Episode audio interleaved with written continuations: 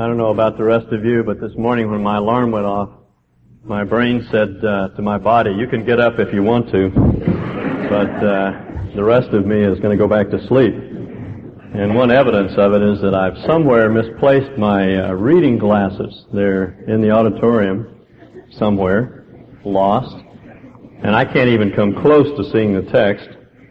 And uh, so I may ask someone to get up here and be a reader for me. Ah, here's someone with some glasses. Ah, there you are. How about that? Thank you, T. All right, turn please to Psalm 40.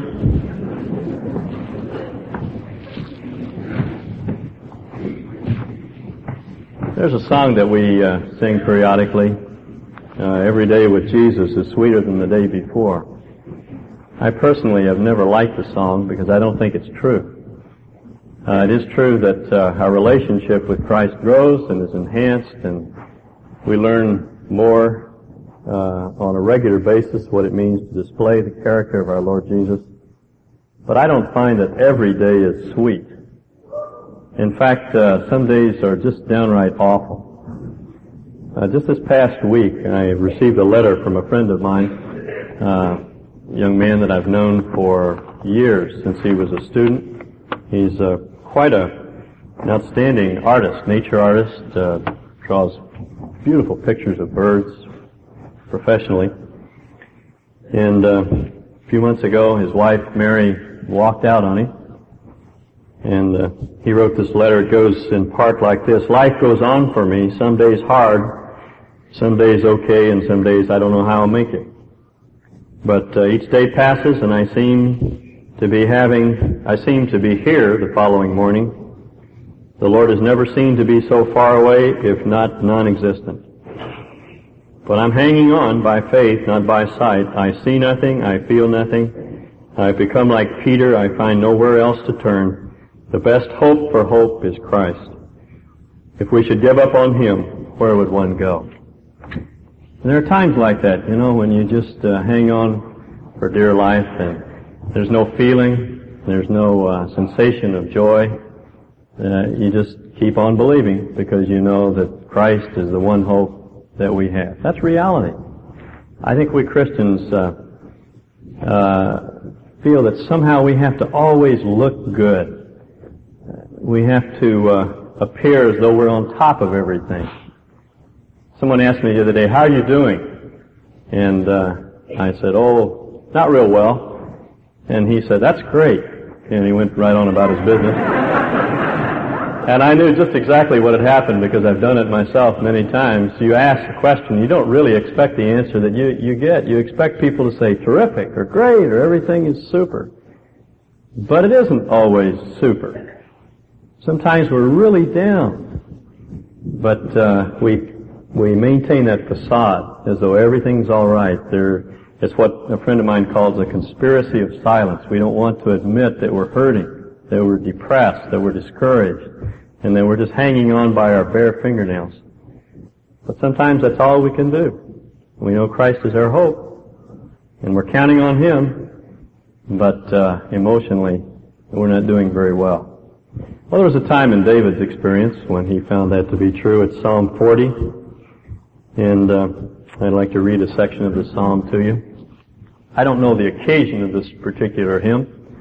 Uh, the title tells us no more than the fact that it was David who wrote it. David uh, had his ups and downs, and apparently this was one time when he was down. And like us, David often got himself uh, in trouble because of his sin. Sometimes uh, his enemies put him in hot water, and sometimes it was his terrible temper or his terrible tongue or his violence or some other uh, deep-seated, long-standing area of weakness that he had. It appears in this particular occasion that his sin uh, had produced his trouble. He says in verse uh, verse 11, "Do not withhold your mercy from me, O Lord. May your love and your truth always protect me, for troubles without number surround me. My sins have overtaken me, and I cannot see." And as a result, in verse 14, there were, we're told that there were some who sought to take his life, who desired his ruin. Many, uh, may those who say to me, aha, aha, be appalled at their own shame. There were some who were exploiting his downfall, uh, who were malicious in their joy that things were not going well with, with David. So it appears that, that things were hard, and he had made them hard, and his enemies were exploiting his downfall. Now, David, at the outset, gives us a summary of this occasion and how it turned out. It's always nice to have the uh, have the end of the story at the uh, at the beginning. You know how it turned out. I've always thought it would be great to uh, play football or baseball or whatever and know the final score in the end. It certainly releases you from a lot of tension while you're playing. Makes the game much more enjoyable if you know how it's going to turn out. And uh, that's what David does. He tells us, uh, gives us the ending of the story in the first uh, three verses. I waited patiently for the Lord. He turned to me and heard my cry. He lifted me out of the slimy pit, out of the mud and mire. He set my feet on a rock and gave me a firm place to stand. He put a new song in my mouth, a hymn of praise to our God. Many will see and fear and put their trust in the Lord. Blessed is the man who makes the Lord his trust, who does not look to the proud, to those who turn aside to false gods. He describes his uh, feeling symbolically as being in the, in a pit. And who of us can't identify? There are times that we feel that uh, we're in a pit. We can't get out. I remember once uh, years ago when I uh, was in Colorado working at a boys' camp. We were digging a well, and uh, we had uh, reached a depth of about 15 feet, and and uh, we had a rope that we used to pull one another out of the out of the well. And some of my uh, ersatz uh, friends decided that they would uh, play a trick on me, and I happened to be down in the well digging when it came time for lunch, and they all went off and left me and didn't throw the rope down in the well. And they had lunch, and I just sat in the bottom of the well. So I know what it's like to be in the bottom of a pit. It's a helpless feeling. Can't get out. I yelled and jumped and tried every way I could to get out, but uh, couldn't make it. Slippery sides. It was just too high to jump. Whenever I read Psalm 40, I always think of the story of the man who was walking across the graveyard one night and fell into an open grave. And it was quite deep. He thought he could jump out at first and made several attempts and kept falling back into the well. Finally gave up and into the grave. Finally gave up and sat down to wait for the morning. He knew someone would come to help him. And a bit later that night, uh, someone else walking across the graveyard fell in the same in the same grave. And uh, this particular man was panicked. He jumped and jumped and jumped, and he couldn't get out. And he was getting more and more frantic. And uh, the man who was sitting in the corner reached over and grabbed his leg, and he said, uh, "He said, you'll never get out of here." but he did.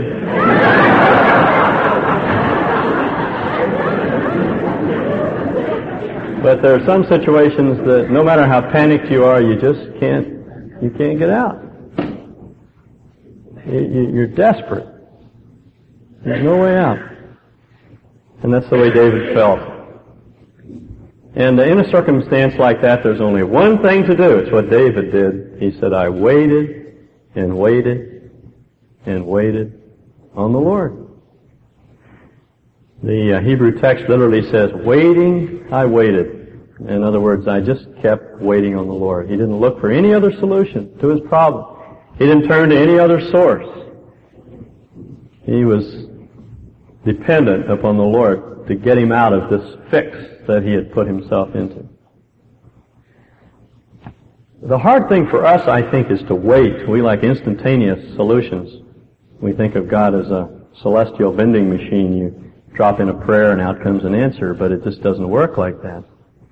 Sometimes the response is immediate, but more often than not, you wait and you wait and you wait. That's just the way things are. Delay is always part of the process. As Paul puts it in, in Galatians 6, uh, that it is in due time that we will reap if we don't faint.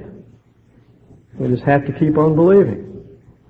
refuse the temptation to turn to something else to uh, get us out of our trouble or to escape in some way through uh, dope or or uh, through drunkenness or or through an affair or anything that somehow will will assuage the hurt and the pain and and the sense of loss. David says, I uh, just kept waiting. I waited patiently on the Lord. And then in due time he heard my voice. He leaned way over, is the way the text puts it, and he heard my cry. He lifted me out of the slimy pit. He set my feet on the rock and he gave me a firm place to stand. In other words, he gave him back his sense of security. And he put a new song in my mouth. He said, David's song prior to this had been uh, help or ah or something. But uh, now it's a new song, a song of praise. And the result, he says, that many will see and fear and put their trust in the Lord. What we don't realize is that these dreadful things that happen to us are not merely for our sake, they're also for others. The result of uh, David's deliverance is that many others see and trust the Lord. We think these things are happening just to us, or they're happening because of us. What God wants us to see is that that they sometimes happen to us so God can teach things to others that they could not otherwise know. As Paul puts it, death works in me so life can work in you. And then he says it's all for your sake. The suffering that he endured, the pressures that he underwent, the problems that, uh, that came to his life, he says were really for others. One of the best illustrations of it, I think, is the, uh, the event in the Lord's life when he started across the Sea of Galilee and he was desperately tired. He just wanted to be left alone. And in his humanity, of course, he did get tired and, he, his energy flagged. He went down into the hold of the ship and he tried to get some sleep and the storm struck and, and the disciples uh, panicked and they woke him up and they said, Lord, don't you care that we perish? And he went up on the, on the deck and I'm sure the Lord must have thought, my goodness, don't I have the right just to sleep a little bit and get a little bit of rest? But first he stilled the storm, and it says that the disciples were, were awed. They were amazed. It was for their sake. Even though it was a little bit of, uh, it was discomforting to the Lord, it was for their sake. And that's what we need to realize. There, there are more, there's more at stake than our comfort in this world. We get irritated when things don't go our way. When we don't have enough money to pay the bills or God doesn't meet our needs immediately but you see, these things are not just for our sake. God is not primarily concerned about making our life comfortable. There are greater issues at stake. When we pray the Lord's Prayer, Thy kingdom come, Thy will be done, what we're actually saying is that we want people to submit themselves to Your will on earth as they do in heaven. The greatest good in the world is the, is the extension of the kingdom of God. And sometimes God will let us suffer in order to extend His kingdom. we don't like that, but it's, it's true. When people see how we react to problems, they grow. They're drawn to see and, and to fear the Lord and to trust Him. As David says, when your children see how you go through these hard times financially, what you do when the, when the money runs out before the month does, how you react to those things how you react to disappointment on the job, how you respond to your moods. When you get up in the morning and you feel cranky and irritable, do you give way to those or do you wait on the Lord and trust Him? See, it's, it's not just for our sake. It's so that many will see and, and trust the Lord. Now, the division in the Psalm, there's only one division that occurs between verses 4 and 5. The first four verses are addressed to the congregation. The final verses from 5 through 17 are a prayer. They're addressed to the Lord. Many, O Lord my God, are the wonders you have done, the things you planned for us. No one can recount to you. Were I to speak and tell of them, there would be too many to declare. You'll notice the pronoun changes from me to us because now he's not talking about himself. He's talking about Israel, the people of God, those who will hear and and, and see and fear and trust God. He goes back to the wonders which God has done for Israel. The miraculous crossing of the Red Sea, the opening of the Jordan, the conquest of Canaan, all of the, the remarkable things that God did for His people. And the things you planned for us, God's great plan as we've seen it described in the Old Testament to bring salvation to the world through His people Israel. No one, He says, can recount these things were I to speak of them. They, they are too many to declare. Amazing, He says, what, what God has done for us. Now what sort of thing can I do in response? Sacrifice and offering you did not desire, but my ears you have pierced. Burnt offerings and sin offerings you did not require. Then I said, Here I am, I have come. It is written about me in the scroll. To do your will, O my God, is my desire. Your law is within my heart. This is one of a number of psalms that seem to depreciate the sacrifices. Psalm 50, 51, 69, or others. Here's, here's another in Psalm 40. It seems as though David is saying the sacrifices are not important, but that's not what he's saying.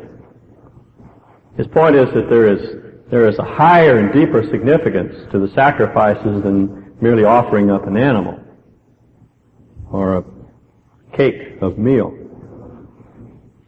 These sacrifices are symbolic. A higher meaning is the offering up of a life, and that's what these sacrifices were always intended to convey. They were just symbols. Behind the symbol was the, the reality of, of a life being offered up, given up, given over to God. And so David says, I, I know what it is that you really want. It's not the sacrifice of a lamb or a bull or a pigeon, a dove on a, on an altar. It's me you want. It's me. It's my ear you have pierced. Now there are a couple of ways to look at that phrase. It may be that he's referring to the ancient practice in Israel of, of placing an earring in the ear of a slave who wanted to serve his master for the rest of his life voluntarily. In Israel, they did practice slavery. Uh, it was a benevolent slavery, but nevertheless it was slavery. But at the end of seven years, the slave was set free, unless he wanted to voluntarily serve his master, in which case they would pierce his ear and put an earring in his ear. That would indicate that he had indentured himself for life voluntarily to his master. That's one possibility. But um, the text actually says, "My ears you have pierced." Two ears, David speaking. And secondly, the word for pierce that he uses here is not the word that's normally used for piercing for an earring. It means to excavate or to dig something, like a well. And David's point seems to be that you've opened up my ear to hear. You've excavated my ear in that sense. So that I uh, hear you. In other words, it's a symbol of, of obedience. Uh, sometimes we, we have the same figure of speech in English. We use the part for the whole. When the little rascals say, feet, get moving, what they mean is, body, get moving. And when David says, my ear you have opened, what he means is, my body is available to you. I want to hear you. I want to respond in obedience to what you say. It's uh, similar to what, what Jesus uh, says in the Gospels. He who has ears to hear, let him, let him hear. It's also clear what David means when he says in verse 7, Here I am, I have come, it is written about me in the scroll, to do your will, O my God, is my desire. Your law is within my heart. The law was written on David's heart. And as I said before, the great thing about David was not his natural talent. It was his great heart for God. Someone once said that David uh, combined in his person the musical talent of a Paderewski, a the uh, literary genius of a Shakespeare and the hand-eye coordination of a Johnny Bench. And uh, that may well be true, but that's not what made him great. What made him great was his heart for God, the law that was written on his heart, the intense desire to to do what God had called him to do. Now David says all of the Old Testament, all that he had, which was probably just the five books of Moses at this point, all of that, he says, is written so I can give my life to you. That's the point of it all. To offer up my life.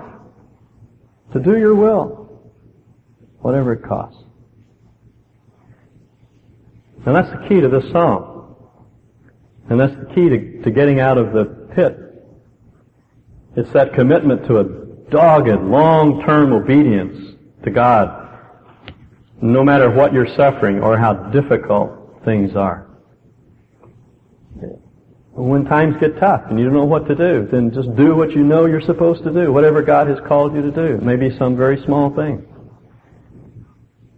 If you're discouraged about your marriage, things aren't going well in your relationship with your husband, the tendency is to give up. Sit on the sofa all day and watch soaps and overeat, let the house go to rack and ruin, and just give up.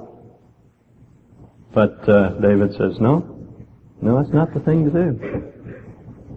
It, it may be a long time before this relationship is straightened out. It may never be straightened out. We don't know. There are no guarantees in this life except God is able to give us whatever we need to face whatever we have to face. So we say, here's my body. what, what's required of me? Well, to get up and clean the house. Or wash the dishes. Or throw the clothes in the, in the washer and get, get started. Because our tendency when we, when things are tough is to give up on our responsibilities, to give in to our moods and just give up, quit.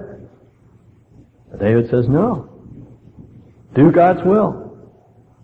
Wait upon Him. And in time, He'll lift you out of your discouragement and depression.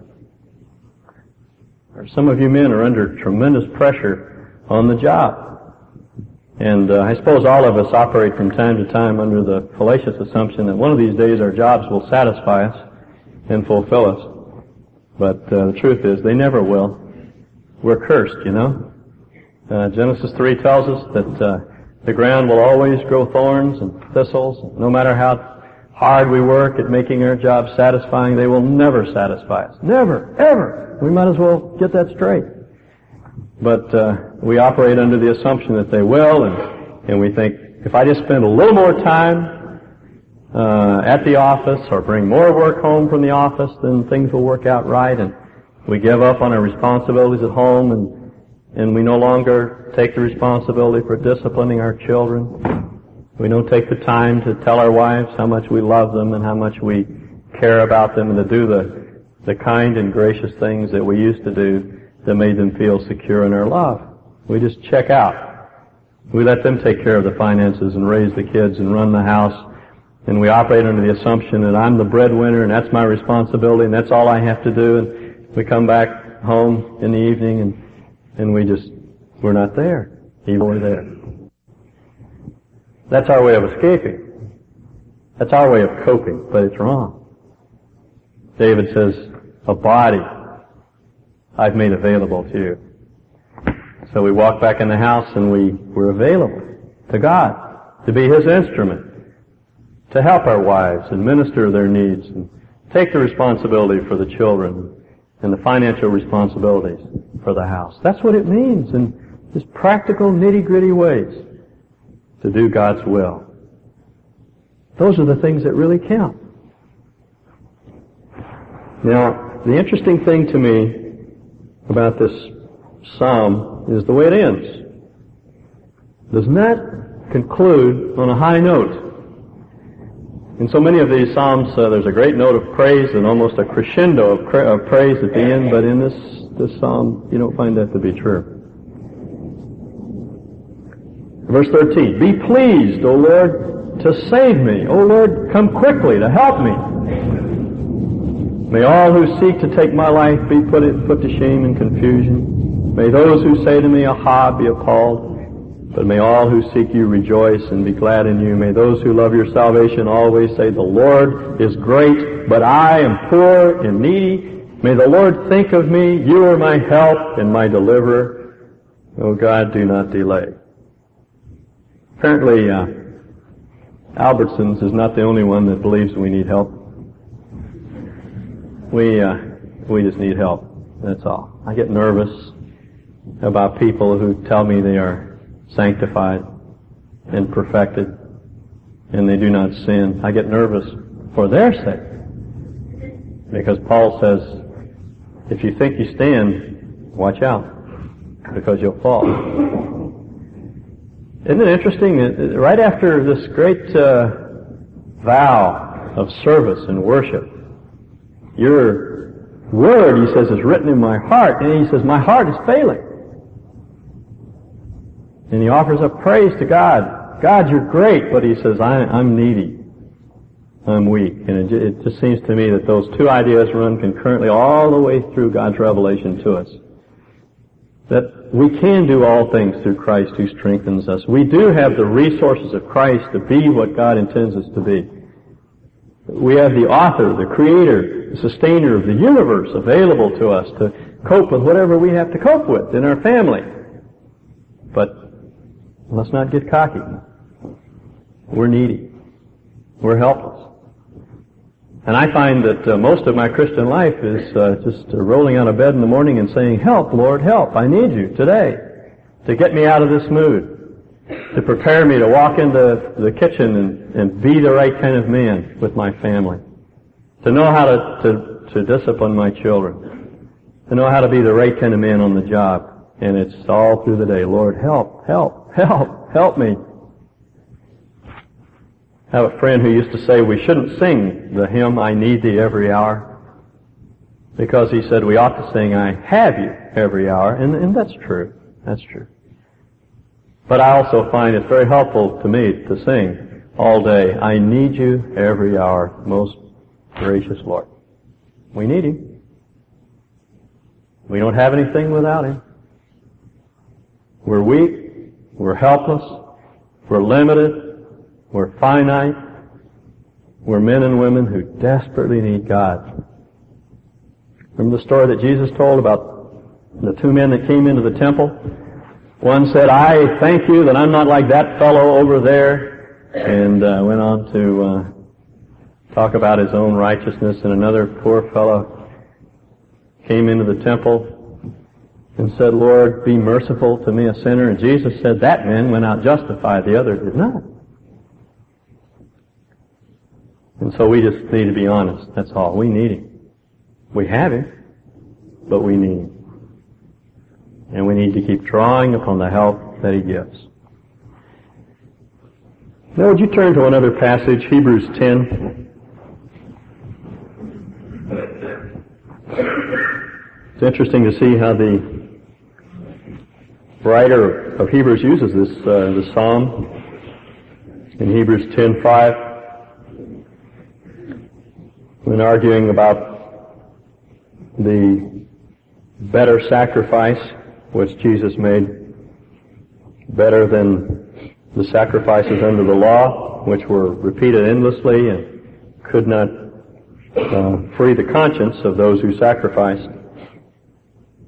In verse 5 he writes, Therefore when Christ came into the world, he said, Sacrifice and offering you did not desire, but a body you prepared for me. That's uh, the phrase that was translated, my ear you have opened. And in Psalm 40 here, the author of Hebrews generalizes, as we did earlier. It's a body made available to God. With burnt offerings and sin offerings you were not pleased, and I said, Here I am, it is written about me. In the scroll I have come to do your will. First he said, Sacrifice and offerings, burnt offerings and sin offerings you did not desire, nor were you pleased with them. Then he said, Here I am. I have come to, your, to do your will. He sets aside the first to establish the second, and by that will we have been made holy through the sacrifice of the body of Jesus Christ once for all. See what he's saying? He puts he puts David's words in Jesus' mouth. In other words, when, Jesus, when David said, it's not sacrifice and burnt offering that you desire, but a body that's made available to you, that was Jesus speaking. And that's the way the writers in the New Testament consistently apply these psalms, though in the first case, they're placed in the mouth of the psalmist or the individual who, who first utters them. Their final and complete fulfillment is in Jesus himself, who says these things. And the reference here is to the ultimate sacrifice, the giving up of his life for us. And that's why we gather around this table this morning. It's uh, the Lord's table is simply a symbol, a reminder of our Lord's offering up of Himself to us. It's what made possible the offering up of ourselves. He once for all dealt with the issue of sin so that our wills are free to choose to follow Him and to do His will. And then He exemplified it in that sacrifice. So as we gather around this table this morning and we think about the sacrifice which Jesus made for us, let's take a moment to think about our response, sacrifice which we need to make of our own bodies, our own lives to Him. Let's bow our heads. And would you, within your own heart, ask the Lord to place His finger on the, the unsubmitted areas of our lives. We all have them, whatever they may be. And offer them up to Him. Just tell Him, Lord, I'm sorry that I've, I reserved this area to myself. I want you to have it.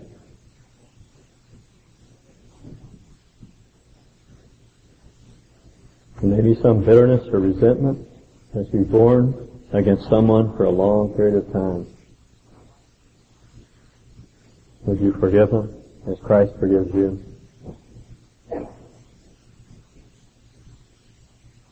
There may be some, uh, maybe unwillingness to submit to someone who's an authority over you, and though outwardly you've submitted, inwardly you're, you're angry, resentful, resistant. Or maybe some deceit, some lie that you've lived out over a long period of time and been unwilling to set right. Or someone that you've wronged. Or someone with whom you need to be reconciled. Or some unwillingness to accept responsibility for something you know you must do. Lord Jesus, it's our desire this morning to take these elements not merely in symbol, but as an illustration of the truth. We're thankful that you gave up your life for us. We realize that the only reasonable response, the only worthy act of worship, is to give ourselves up. We do so, Lord, in a spirit of humility, recognizing that, that we cannot do it without your help. We need you. Thank you for making yourself available to us. In Jesus' name. Amen.